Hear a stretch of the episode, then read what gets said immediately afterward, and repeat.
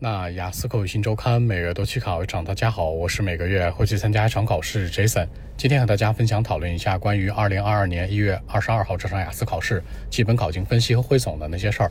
由于是在考场录制，难免有些噪音，不要介意。第一个方向听力，今天整体来讲呢，听力比较中规中矩。它第一和第四部分是十个填空，第二、第三部分当中以选择为主，尤其是第二部分当中还出现地图的一个匹配了。它第一部分讲的是旅馆住宿相关十个填空，第二部分讲的是新西兰花园相关单选加地图匹配，第三个部分讲的是浪费食物的研究相关多选加单选，第四个部分呢说的是一个相关的争论内容十个填空。那这里面当中，大家要注意一下啊。第二部分当中，这地图题又又又又出现了，连续两场都出现了，而且呢还逐渐出现难了一点的题，就是说里面是选词填空的一种地图，大家一定要高频注意。所以说呢，这个方向大家平时在练题的时候要带入，而且第二、第三部分当中都是选择题，注意审题时间。那第二个方向呢是关于阅读，今天的阅读呢三篇文章，相对来说呢难度是居中偏上一点点。第一篇文章讲的是航海冒险家相关，第二篇文章讲的是不同情绪相关，第三篇文章是建筑物相关。主要的题型呢是判断、匹配和一部分的选择。大家注意一下，判断和匹配题这两种题型呢是连续三场考试、近三场考试当中的一个主流题型。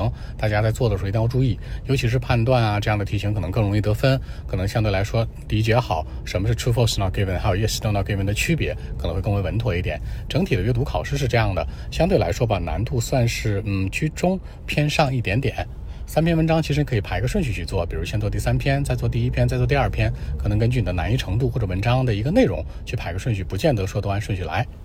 那第三个方向呢是关于写作，小作文比较传统，是一个表格题，讲的是六个国家，那要求的一个最短的带薪假日相关内容。大家注意，表格题当中呢，不是说所有的数据都说，因为表格题的数量特别多，那里面当中的数据呢，一定要把它的倍数关系、最值都带进来，这是最为稳妥的一个方式。大家一定要高频注意，而且呢，最好归个类别去写。一般呢，表格题可能会有六种啊、七种、八种，对吧？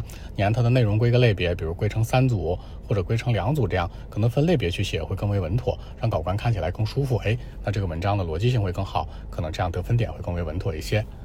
那关于大作文，今天大作文是一个社会类的啊，说的是这个很多孩子们体重超标的问题。原题这样说的，在许多国家来讲呢，现在很多孩子们正在遭受一些健康问题，比如说呢非常不健康的生活呀，以及呢体重过胖。那有人就讨论了，说这应该是政府的责任，对吧？那问你哪种程度上同意还是不同意？大家注意一下三个方向的注意事项。第一，政府的对立面，就是这事儿呢，如果是政府负责是这样的，那不是政府负责谁负责呢？是个人和企业。这个人可以说家长，可以说孩子本身，你还可以说企业。什么叫企业？他们吃的东西，对吧？那生产商。第二呢，在考虑这个角度的时候，大家要注意啊，任何的事情只要跟健康相关的呢，绝不可能是完全个人的因素，也绝不可能完全是政府或者国家的因素，一定是两者共通，看谁占的比重更大。第三，大家要高频注意一下，看两者当中的这个因素谁更有说服力。大家想一想，孩子现在变得胖，你说是因为什么呀？跟这个国家关系大不大？跟政府关系大不大？还是跟企业、厂商和个人关系大不大？谁的关系更大呢？相信一定是个人和企业。为什么呢？